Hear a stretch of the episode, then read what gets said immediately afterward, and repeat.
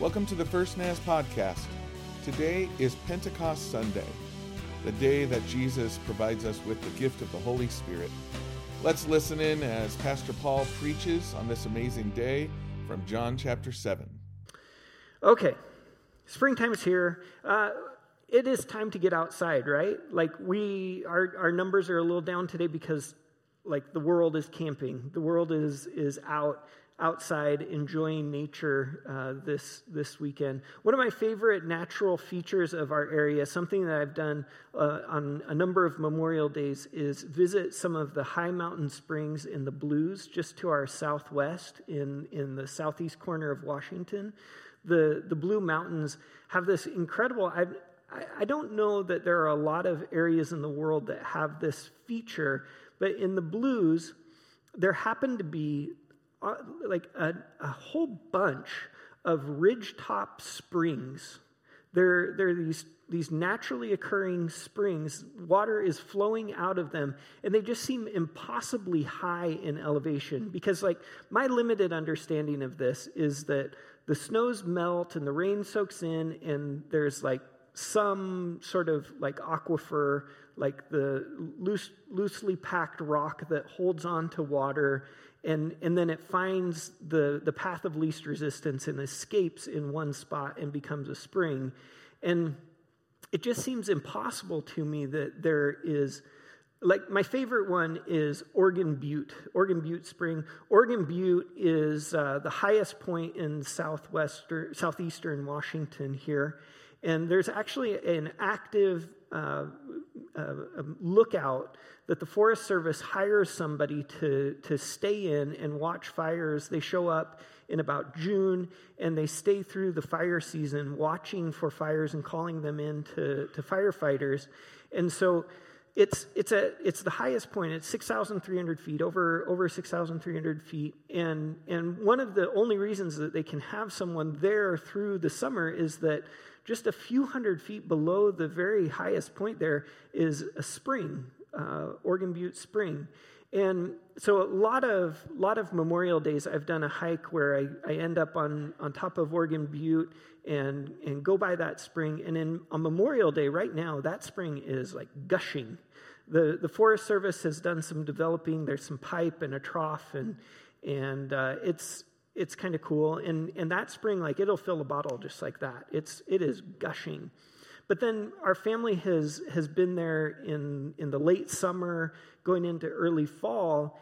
And at that time of year, the, the spring is down to just like a trickle. And the, the lady that has, has been in that lookout a couple of times that we've been there, she'll just like leave containers uh, with the pipe just like dripping into the containers for her water because it takes a long time because uh, it just you know and and that's sort of the natural the natural way things things go in our world. But that one's amazing to me because it's like not not hardly any space above it that snow could melt and and get into the aquifer for the and somebody can correct me like i'm sure i'm just an idiot and i just don't understand why it works the way it does. It's probably bigger than i understand but that's you know my limited understanding is like that much space, that much snow melts in and and comes out the spring through the course of the year, and and and so it's uh, it's just it's kind of amazing.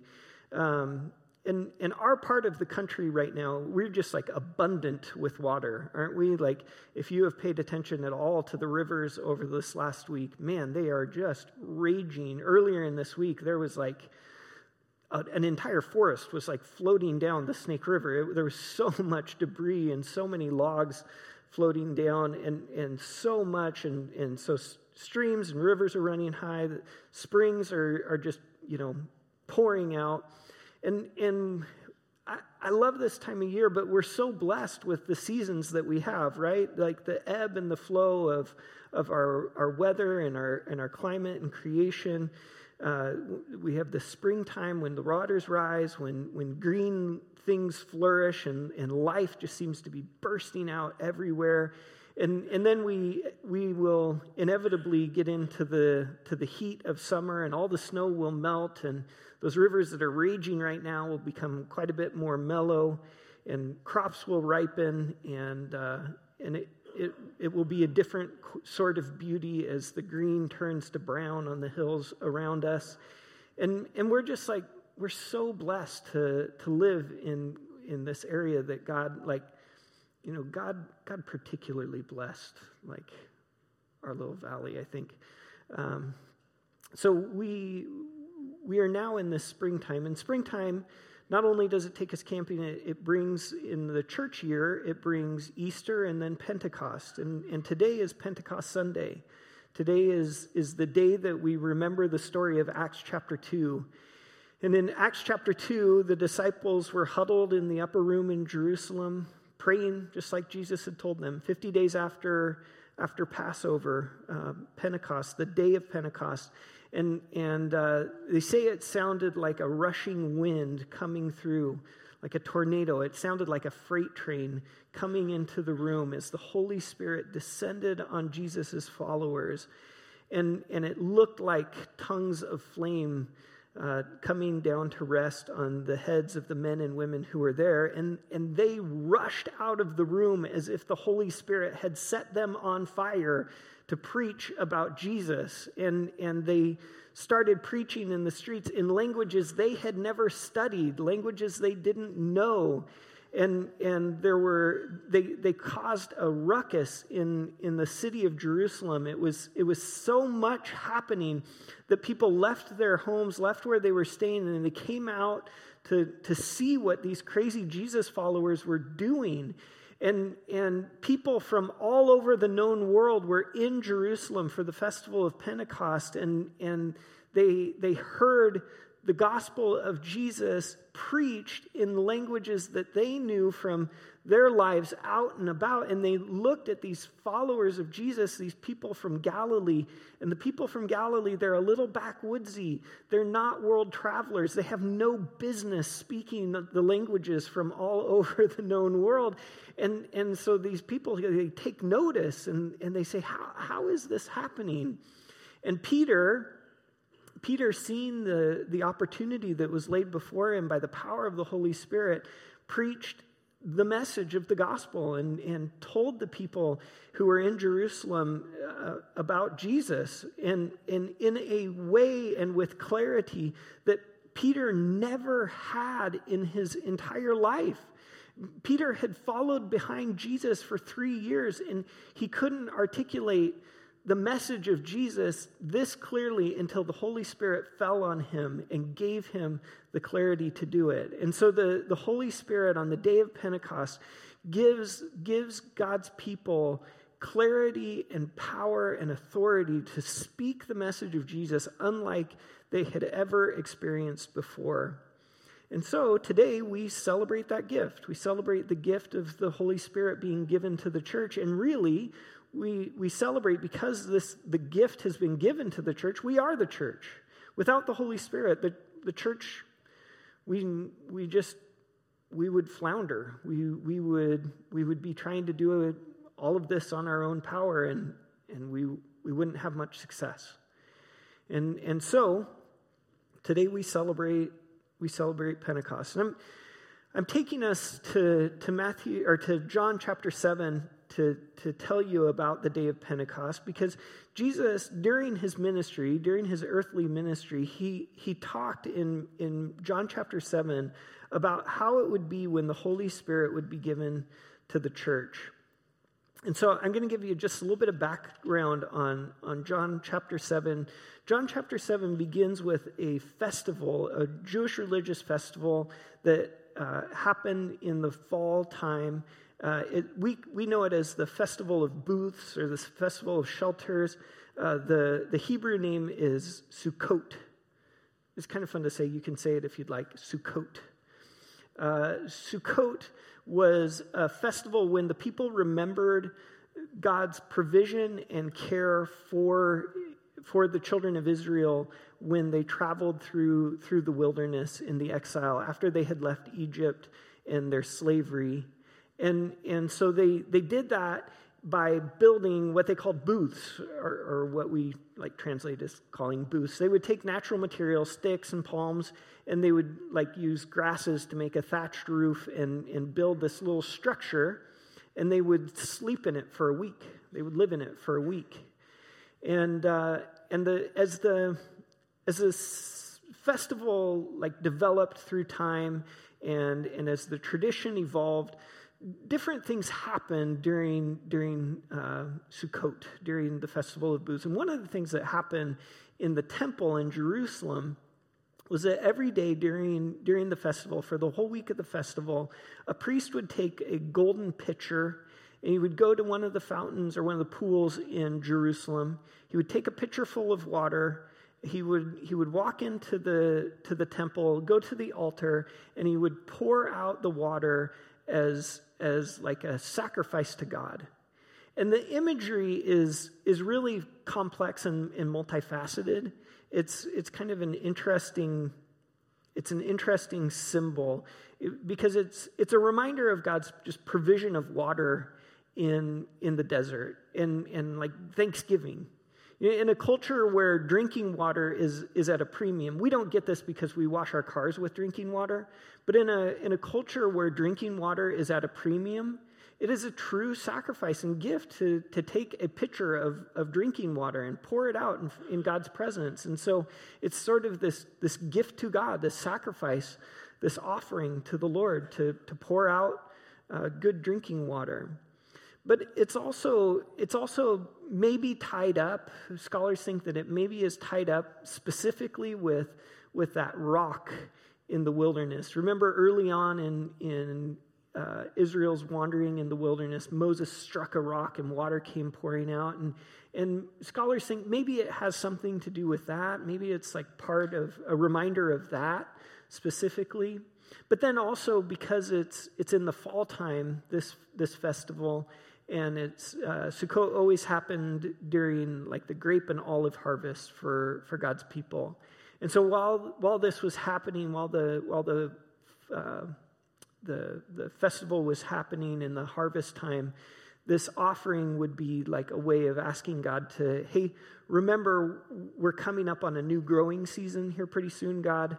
Uh, we will need rain, and so God, if you could just like remember remember us. And so they would pour out water for that. And so on the last day of the festival, the, this water ritual, it wasn't done just once, but at, on the seventh day, it was done seven times. This like sort of biblical rhythm, like in the story of Joshua and the Battle of Jericho. You know, one, one time every day, and then on the seventh day, seven times. And so scholars think that it was probably after this ritual, on the seventh day of the, of the festival, that Jesus raised his voice and, and we're going to read his words in just a minute. But just backing up, Jesus was a little leery of showing up in, in Jerusalem for this festival. Jesus was just a little bit, he was a little hesitant. Uh, he, his, his conflict with the religious leaders, it was coming to a head. And as John tells the story, it's only six months later that he's crucified by those very religious leaders that maybe he was trying to avoid by not showing up in Jerusalem for this festival. But Jesus does come to, to Jerusalem for the festival midway through. And, and after he came, the, the controversy and the stir in, in Jerusalem, it just it rises to, to a boiling point. And people are asking one another, who is Jesus? And the crowds, like the, the people, the you and I of, the, of, the, of Jerusalem in those days, they, they were trying to figure it out. Maybe, maybe just maybe this is the Messiah that we've been waiting for. No, he's, he's a prophet, or no, no, he's just crazy. There's no way. And, and the religious leaders were sure that, yes, he's crazy, but not only is he, he's not just crazy, he is dangerously crazy. And the religious leaders wanted nothing to do with Jesus. And amid this conflict and striving to understand who, who Jesus is, at the, at the climactic end of this festival, as everyone's focus is, is attuned to the, to the heart of the temple and around the altar, Jesus stands up and he shouts at the crowds. And so we'll, we'll read, uh, we'll read what he shouts here in, in John chapter 7 And this is verses 37 through, through 39. It says, On the last day, at the climax of the festival, Jesus stood and shouted to the crowds Anyone who is thirsty may come to me. Anyone who believes in me may come and drink. For the scriptures declare rivers of living water will flow from his heart. When he said living water, he was speaking of the Spirit who would be given to everyone believing in him. But the Spirit had not yet been given because Jesus had not yet entered his glory. So, so Jesus steals all of the attention. Like there, there was just this vacuum drawing everyone's attention to this, to this water ritual that was happening at the heart of the temple. And, and, and Jesus steps into this vacuum and shouts out this message. And, and people are debating who Jesus is. People are trying to figure out what is going on with this dude, Jesus from Galilee. Why, why are people following him? Who is he? He could have said, he could have said all kinds of things. He had everyone's attention. He could have said, uh, folks, I am the Messiah. I am the one you're waiting for. I have a different kind of message than maybe you're expecting. It's just going to be a little different. The kingdom's not going to be like this big triumphal thing kicking the Romans out. It's going to be different. Uh, he, he could have very clearly explained his plan, his ministry, who he was. He could have cleared up all of the doubts. There were questions like, isn't the Messiah supposed to be born in Bethlehem, but this guy's from from Galilee, from Nazareth. And he could have said, uh, just by a strange thing, remember that census back 30 years ago or so? I was in, born in Bethlehem, so like I have all of the credentials. I, I am the Son of God. You've seen all my miracles. Uh, you know, Jesus could have set the record straight. He had everyone's attention. And instead, he gives like the most cryptic the most cryptic statement he could possibly give. He really needed a better publicist. He needed someone reading this for him and telling him, you know, this is really what you ought to say. You ought, really ought to clear things up, Jesus. But in fact, Jesus says something that is so cryptic at this moment that, that John feels the need to clarify what Jesus says in, in parentheses after, after Jesus' words. John has to go back and, and try to make sense of it. And Jesus' statement here, it's like so loaded. It's, it's so cryptic. it, it, it's, it's so kind of multifaceted. I, it's the kind of passage that if, if you would indulge me, I could sit here and, or stand here and and I could like pull threads on this for for hours. Uh, there there's kind of like no end to the reading into this that that we could do, um, and so to save you from that, I, there's one thread that I'm going to pull, and it's a it's a it's a thread that just begs to be pulled out from from this passage and and so the one the one thread that just has to be pulled is, is that Jesus says, says, the scripture says their hearts will, be, will flow with rivers of living water. Rivers of living water will flow from their hearts. Um, and, and the reason that that is like such a tempting, tempting thing to, to pull on here is because Jesus says, as the scriptures say, uh, but in fact, Jesus is not quoting any scripture when he says that. There is no Old Testament passage that says exactly the words that Jesus said here or that John records as Jesus saying. And so either we're like a little confused in the passing down of the story, or Jesus is summarizing, or, or we don't know. And so uh, we go into speculation.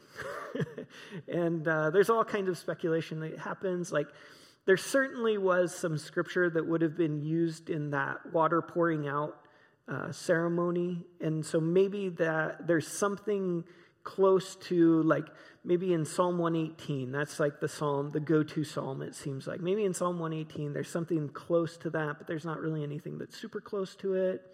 In, in Joel chapter 2, there's something that's close, but not, not super close. There's stuff in, in, I think it's Zephaniah that's like close, but not really. And so, not knowing exactly and, uh, and like trying to focus, I'm, I'm just going to, to ask that you, you trust me here for a second and uh, that we, instead of going through the study of all of the different passages that we could study, we, we narrow in on Jer- Jeremiah chapter 2. And, and I'm going to just compare what Jesus says to, to Jeremiah chapter 2. And uh, I, I, hope that, um, I hope that maybe you'll agree with me that this could be what Jesus had in mind. In Jeremiah chapter 2, if you, if you were to turn there, you, it, it's a really delightful Memorial Day weekend read, Jeremiah chapter 2, as the Lord basically lays his entire case against God's people in Jerusalem.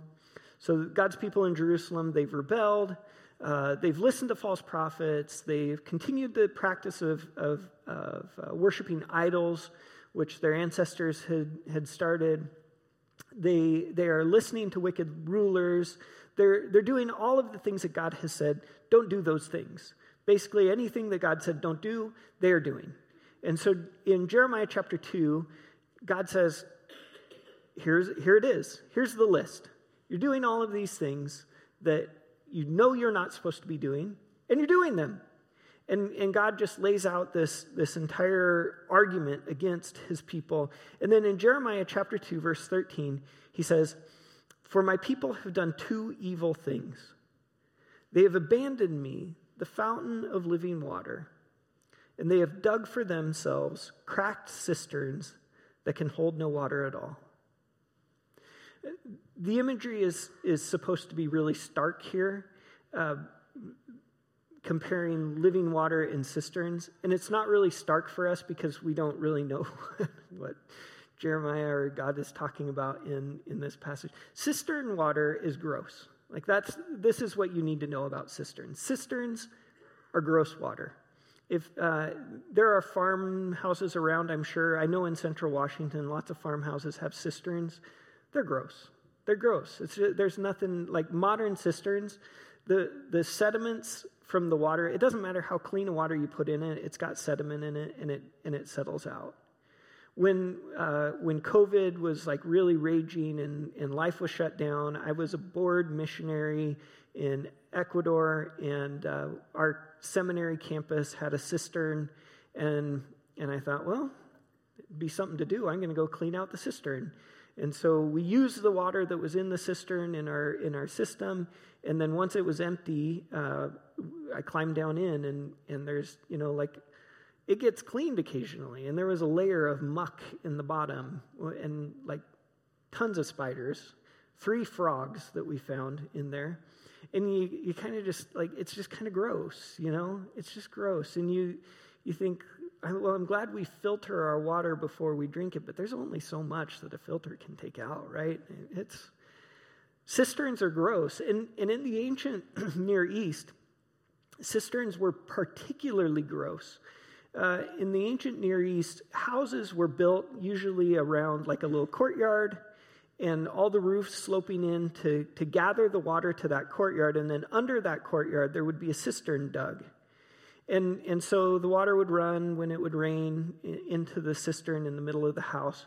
The thing is that in the middle of the house in that courtyard, it was also the safest place for, for livestock to be at night. So you know, if the family had a goat for milk, every night the goat comes in and hangs out in that cistern or in that in that courtyard. And then if it happens to rain, whatever the goat has left, it, it washes with the rainwater into the cistern. A few chapters later in the book of Jeremiah, Jeremiah gets thrown into a cistern uh, as a punishment for preaching unpopular messages. And he gets stuck in the muck at the bottom of the cistern so deep that strong men have to throw ropes down and put him under his armpits and lift him out of the muck. Cistern water is gross. Uh, and and so people would choose, you know, most people would choose, if they had the option, to carry water rather than use that cistern water for, for drinking. Um, but that cistern water would be, you know, animal water at least, and maybe washing water if you were really, if you're brave, I suppose. And Jeremiah says the Lord is, is upset with his people because they've, they've abandoned they've abandoned him not just for gross, disgusting cistern water, but for cisterns that don't even hold the disgusting water they're supposed to hold. They, they have abandoned him for, for cracked cisterns. And the, the, the passage contrasts broken cisterns with living water. When the Bible talks about living water, it's not generally anything like spiritual or, or mystical. Living water just means moving water. Um, it, you know, streams and rivers uh, and springs are, are living water as opposed to dead water or unmoving water, like murky reservoirs or, or dirty cisterns. Living water is always to be preferred. Uh, when you're when you're out in the back country and you're you're looking for water, you would rather you would rather take water out of a stream than a lake because stream water is fresh and flowing. Lake water that can get that yucky like like soup skin on the top. You know, this is kind of yucky. And so. living water is to be preferred in Jeremiah 2, God just can't believe, can't believe that his people would choose disgusting cisterns that don't even hold the gross water they're supposed to hold uh, over the living water that, that he provides. And the Lord is angry with his people because they've abandoned him, the fountain of living water. And living water isn't a spiritual thing until God says, I am the living water that you have abandoned. Uh, that, that they are choosing these waters stored in their own disgusting broken cisterns. And, and the imagery is clear enough, right? The imagery is clear enough that, that God could refresh and empower his people. God is a constant supply of the, of the energy and clarity of thought and, and the wisdom to know and to do God's will. God is constantly providing it. God is always offering his mercy so that his people can do what he has called them to do. God is always giving to, to God's people, always, always, always providing. But instead, people choose dirty water that makes them sick. We, we choose to do things on our own power. We choose to, to rely on our own strength and our own wisdom. We, we choose to trust in things that are not God that can't offer us a constant supply of good and fresh energy and wisdom and insight for following God. And so Jesus promised that, that when people came to him, going back to John, John 7, when, when people would come to him, they would have rivers of living water flowing from their hearts. John tells us this is exactly what happened on Pentecost. When the Spirit, uh, the Holy Spirit of God, is poured out on people, it is as if they have gone. No, it's not as if they have gone. It is going from trusting in your own feeble strength and your own fickle resolution and when we follow Jesus, the Spirit comes with constantly flowing, fresh inspiration, fresh wisdom, fresh resolve, fresh insight. The Spirit is constantly available to us, always moving through us. Limitless strength, limitless energy to know and to do God's will. Now, there's one other like tiny, just micro thread. I'm not pulling this thread. It's just, I just have to highlight. There's just one other thing that Jesus says here that we have to, we have to acknowledge. And, and that is that Jesus says, those who are thirsty. those who are thirsty. Jesus is offering to anyone who would risk coming to him. The whole world is focused in on, on the middle of the temple at the altar. Jesus steps into the, to the light. Anybody here thirsty? Anybody here want what I have to offer? And Jesus says, Come to me. Come to me.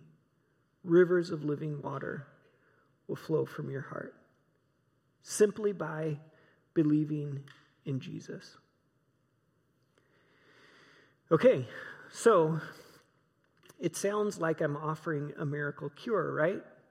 I think it's very easy to read John, John 7 and Jeremiah 2 and say, well, it's obvious that God wants to just make it easy. It's the easy button, right?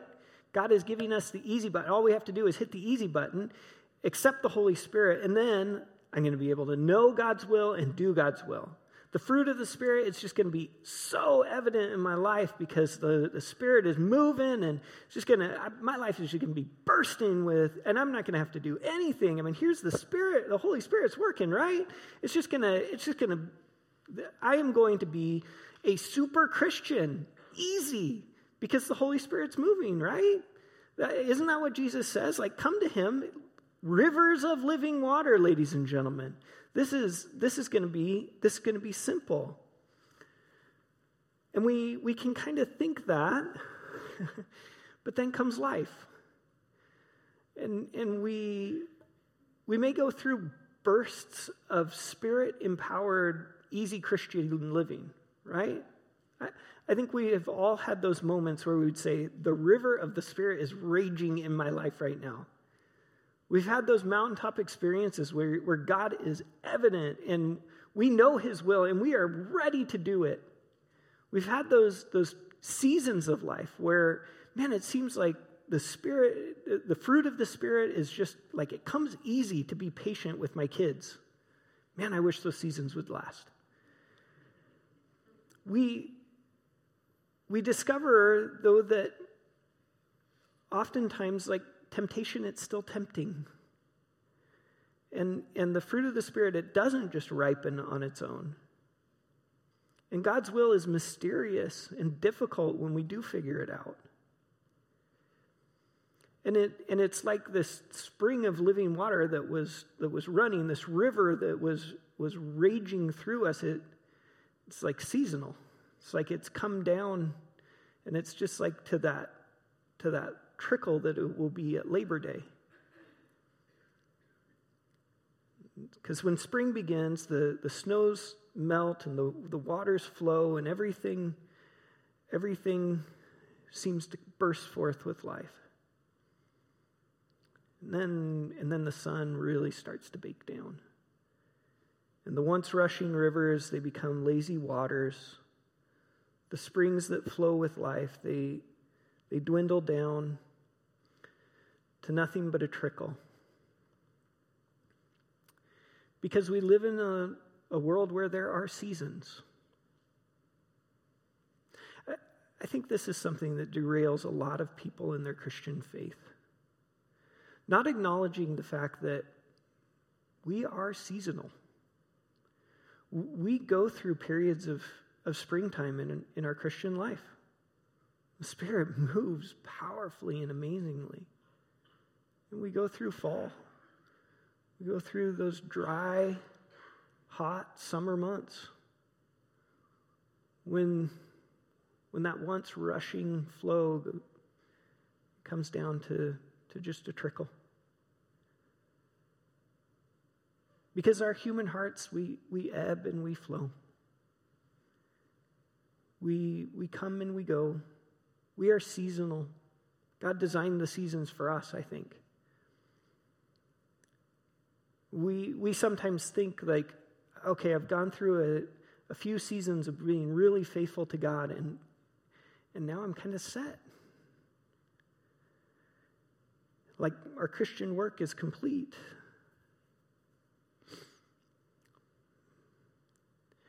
Uh, I, I think this is such a natural part of our lives. I, I'd, I'd encourage you to like continue to have this conversation with yourself and with others.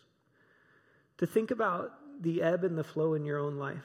Maybe if you're with your small group this week or, or if you're talking with your family about, about life, maybe think about those times when, when the Spirit has really been moving. What was it that brought those seasons on? What was your attitude and what, what came before that? And then it's okay to talk about the ebb times, talk about the times when when it's just seemed like it's come down to a trickle. And how did we get through those times? How do we how do we continue to, to move on?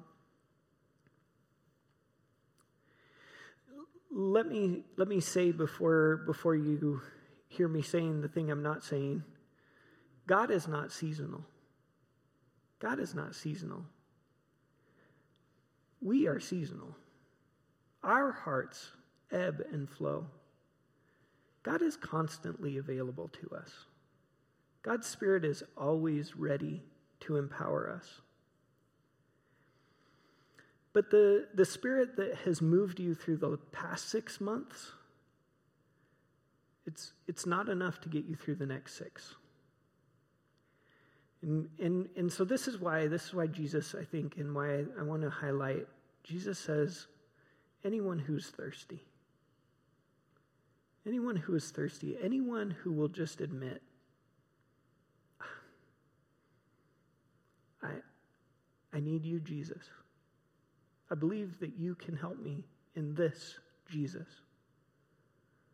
I believe that, that you can help me to know and to do your will, Jesus.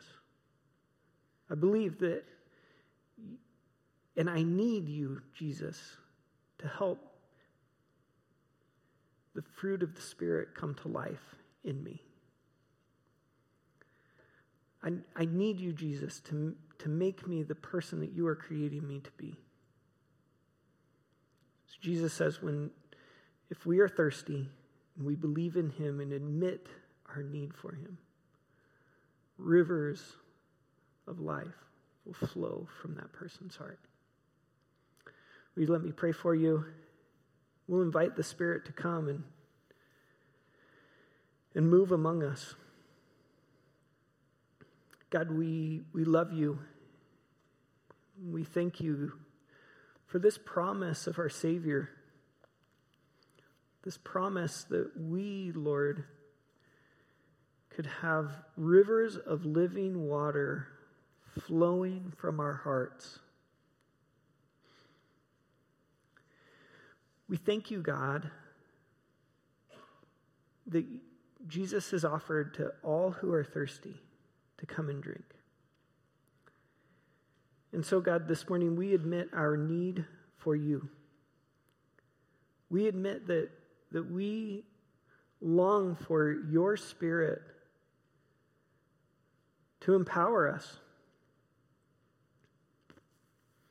We have a dream, God, that you could make make being a Jesus follower something easy for us to do.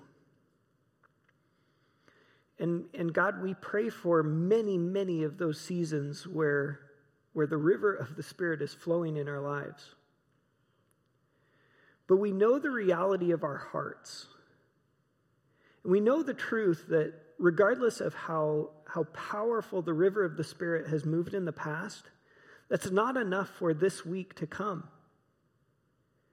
And so, God, we come to you thirsty, longing for your Spirit to move in us today, for today, so that today we could know and do your will. Today, the fruit of your Spirit would be evident in our lives. Today, we would have wisdom to speak and to listen and to be the men and women that you have called us to be, God. And we pray that you would give us the wisdom and the strength to admit our thirst for you tomorrow. And that as each day comes, we would look for water for that day. We would look for, for the provision of your Spirit for each moment. Knowing, God, that we are cracked and broken cisterns trying to do it on our own. We, we just can't. It's gross. It makes us sick when we try to do it on our own, God. But when you are at work in us, we can have constant refreshment, constant renewal, constant wisdom,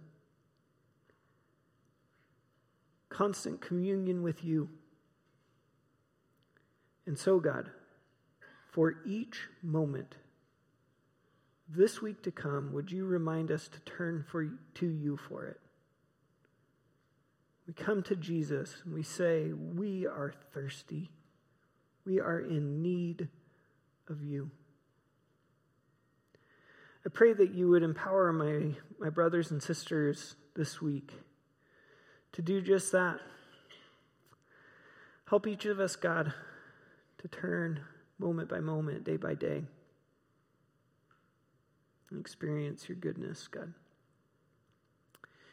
We love you, Lord, and we give this, this time to you. We give this week to come to you. Thank you, God. In Jesus' name we pray. Amen. Thank you for joining us for the First Naz podcast. We hope to see you soon in person at 1700 8th Street in Lewiston.